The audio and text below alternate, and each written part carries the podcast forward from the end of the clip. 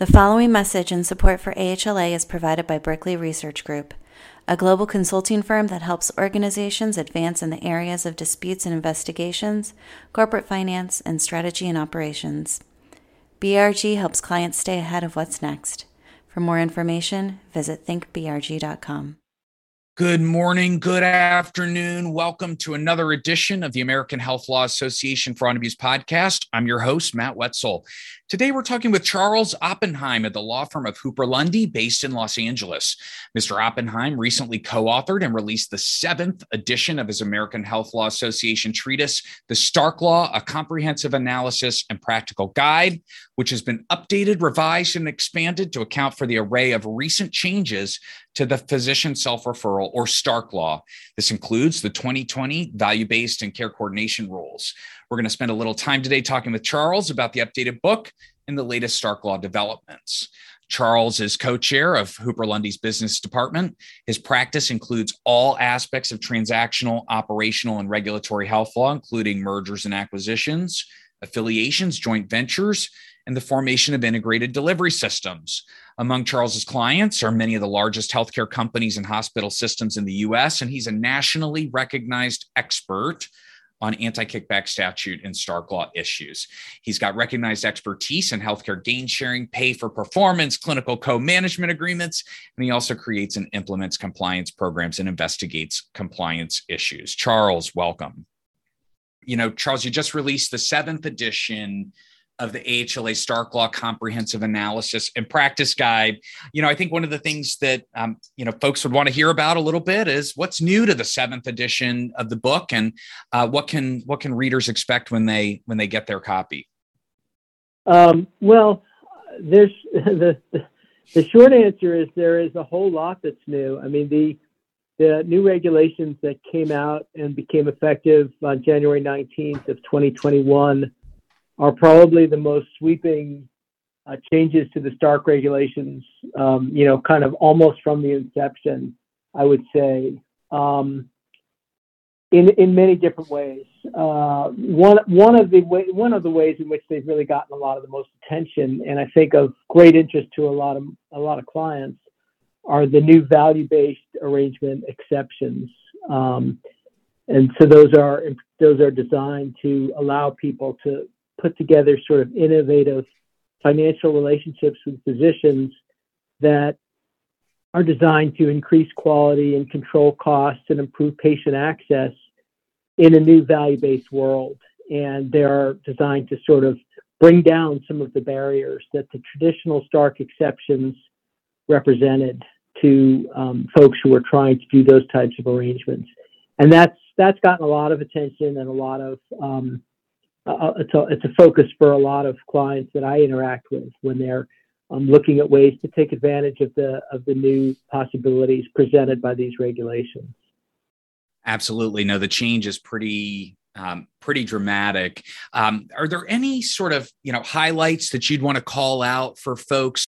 Well, I think what distinguishes this, uh, well, not just this edition, but this book and the series, you know all together from a lot of other stuff is that it really it goes kind of beyond the basic the basics of just sort of explaining, you know, the law says this, the law says that, the law says the other thing.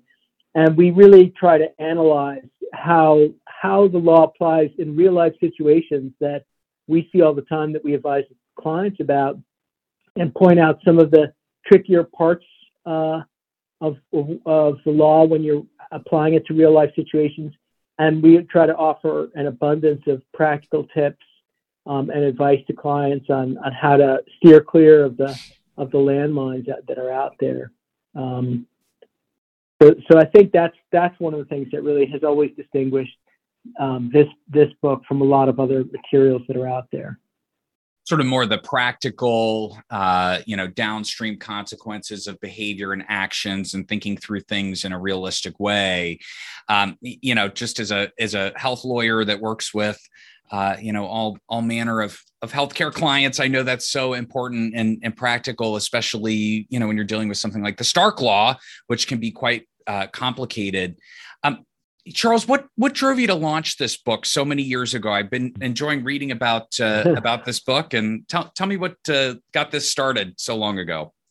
Well, you know, I I started dealing with the Stark Law kind of almost from the beginning when the law was first uh, enacted, and, and um, you know, I was an associate at the time, so I was kind of just at that at right stage of my career for kind of the senior partners in my firm to say, well, this looks like an important new area. Let's stick some eager young lawyer into this and, and make sure that that, that that associate learns it.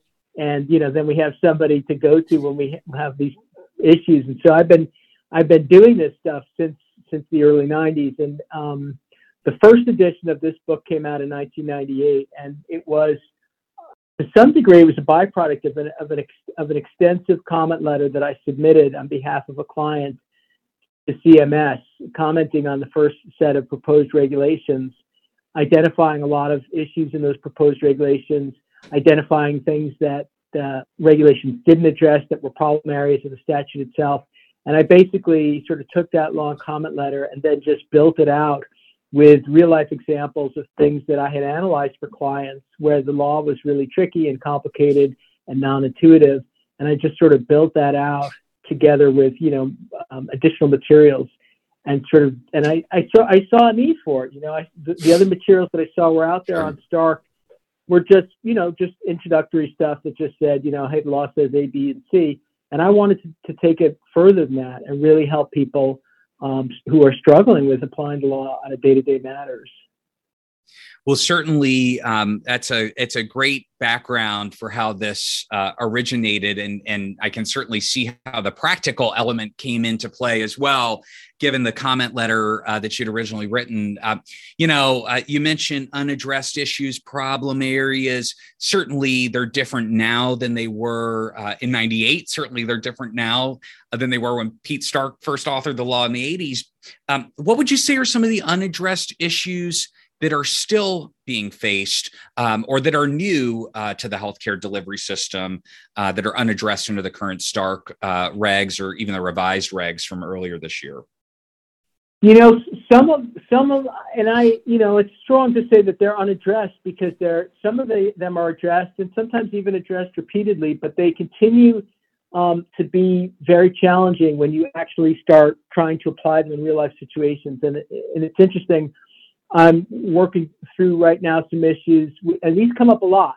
A lot of hospitals, for example, have hired um, mid-level practitioners, you know, nurse practitioners, physician assistants, and they have hired them to help with inpatient care and, and patient throughput. And an issue that keeps coming up again and again is when that happens, are should, should, does that somehow then create a Stark issue because you have community physicians who, you know, are otherwise just medical medical staff members on the hospital's medical staff, don't have a financial relationship with the hospital um, per se. But if these if these community physicians are seeing inpatients in the hospital, are the hospital employed mid levels effectively free services to those physicians because they're helping to do stuff the physicians would otherwise have to have done themselves on their patients who are admitted to the hospital. Or you know or can you say no those uh, those mid-levels hired by the hospital are really just helping to deliver a higher quality of care. They're benefiting the hospital they're benefiting the patient but they don't constitute a financial benefit to the physicians. And those arrangements can be pretty tricky and fact intensive to analyze. And I don't think it's that um, necessarily like the fault of the Stark regulations that they don't kind of get into that because that that can sometimes be some of the hardest places where you know you're trying to analyze an arrangement and there's not always a clear answer. At what point does an arrangement like this cross the line and have to be considered a financial relationship with the physician as opposed to not crossing the line and just being viewed as something that creates a higher level of care in the hospital.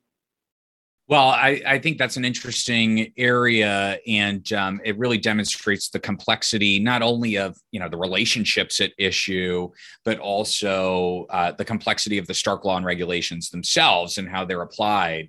Um, you mentioned this particular issue, but another question that I have, you know, given your expertise in Stark and, and healthcare fraud and abuse, what's top of mind for your clients right now we're at a pivotal moment we're uh, you know some would say still you know in the height of the pandemic. Some see us, uh, you know, coming out the end, uh, the, some light at the end of the tunnel. Uh, but uh, the healthcare delivery system, of course, has taken the brunt of uh, the impact on co- from COVID. Um, you know, maybe besides that or because of that, what's going on with your clients right now? What are they thinking about, and what are they focused on? I'm going to answer that question and keep it kind of in stark land. I mean, obviously, there's a lot of other um, legal issues that are raised, you know, by responding to the COVID-19 pandemic. Um, but you know, in stark land, one of the things that we had was um, we got the benefit of COVID-19 waivers that were issued by CMS in recognition that people needed to do all kinds of things and they needed to do them very quickly. And um, sometimes the old Stark exceptions and rules were a little bit of a hindrance to people reacting quickly to what they had to do to take care of patients in the face of the COVID 19 pandemic. And so they, they allow people to respond with financial relationships um, that might not otherwise comply with the Stark law, um, but they got a waiver um, as long as the national health emergency caused by the pandemic is present. And so a lot of, I, I worked with a lot of hospitals and continue to do so on arrangements that are intended to um, allow sort of services to continue in place and allow physicians to treat COVID patients, um, but also to care for other patients, given all that's going on now with COVID, um, in ways that may be um, that may be outside of what would have fit into a traditional Stark exception, but are um, but are taking advantage of the waivers uh, in order to do that and to facilitate those arrangements. So that's something I've spent a fair bit of time with clients on. And one thing that people are thinking about now, as we hope and think that at some point this thing is going to end, is you know then of course the waivers will expire at the end of the pandemic, and then um, people will have to be mindful of that. And if they've put an arrangement into place uh, under the waiver, you know then of course they're going to have to figure out how to bring that to a graceful end um, before before the uh, waiver ends, so they don't end up with a situation on the other side of the expiration of that waiver that creates a stark issue. Absolutely, absolutely. Just the the ability to pull back from established relationships that might be working really well, uh, but uh, at the end of the day, uh, need to comply with uh, the Stark regs. You mentioned uh, at the at the top of this uh, discussion, Charles, the um, the value based uh, and care coordination regulations that came out. Where would you say have been sort of the top you know areas um, that your clients are interested in, or the top areas that have caused either the most questions or the most concern for your clients? And um, you know, any thoughts on how to address those? Well, um, what I've done probably most often for clients vis-a-vis the Stark law is uh, in, in the value-based arrangement exception arena is put together new arrangements that are intended to fit within the value-based arrangement exception and provide um, items uh, or services to physicians and their patients that may constitute remuneration but are intended to be in furtherance of a value-based purpose and are for you know the benefit of a particular target um, patient population. And and so people have been putting together these sort of innovative arrangements and taking advantage of the new leeway provided by these new exceptions. And that's that's very useful. And if you can and, and it turns out that it, it can be easier to create a value-based arrangement and a value-based um, enterprise than people realize.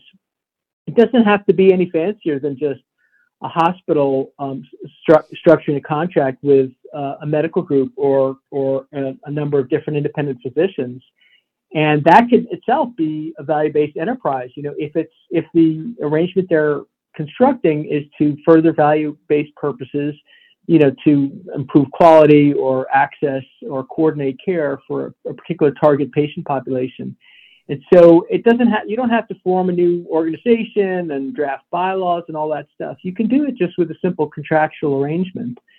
And one of the benefits of the value-based arrangement when you strike one with physicians is that it also um, unleashes a new uh, a new safe harbor on, on kickback and civil money penalty statute that allows you to provide patients with um, w- with items or services valued up to $500 a year that benefit them in achieving some of the goals of the value-based arrangement. So that's that's an ancillary benefit that's not directly Stark, uh, but it's you know kind of uh, Stark adjacent, as it were.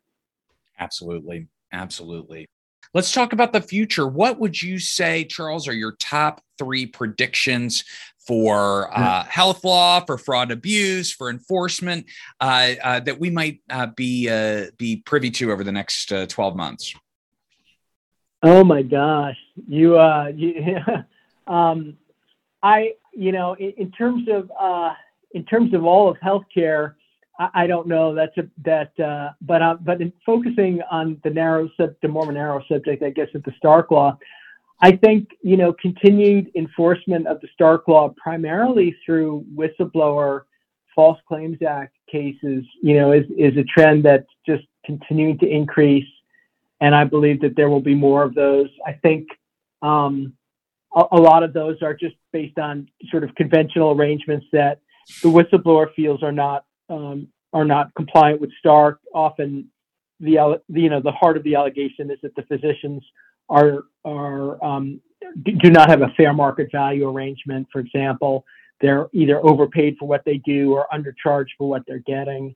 Um, those those continue to get traction, and I I would expect to see you know in in that vein some similar lawsuits that start to have more of a COVID flavor. You know, you might see people challenging arrangements that were done under the auspices of the COVID waivers that I mentioned a few minutes ago.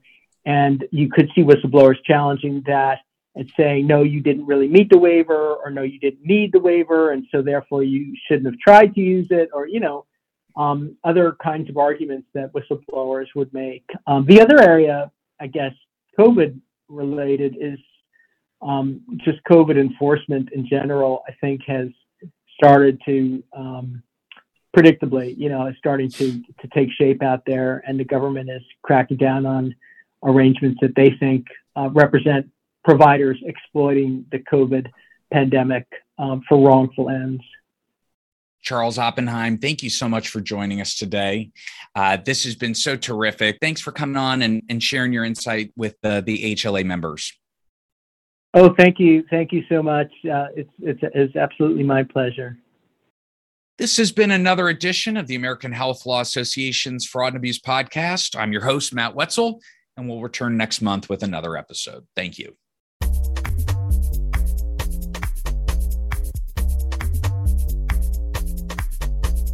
Thank you for listening.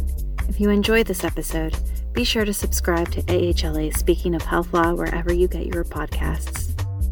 To learn more about AHLA and the educational resources available to the health law community, visit AmericanHealthLaw.org.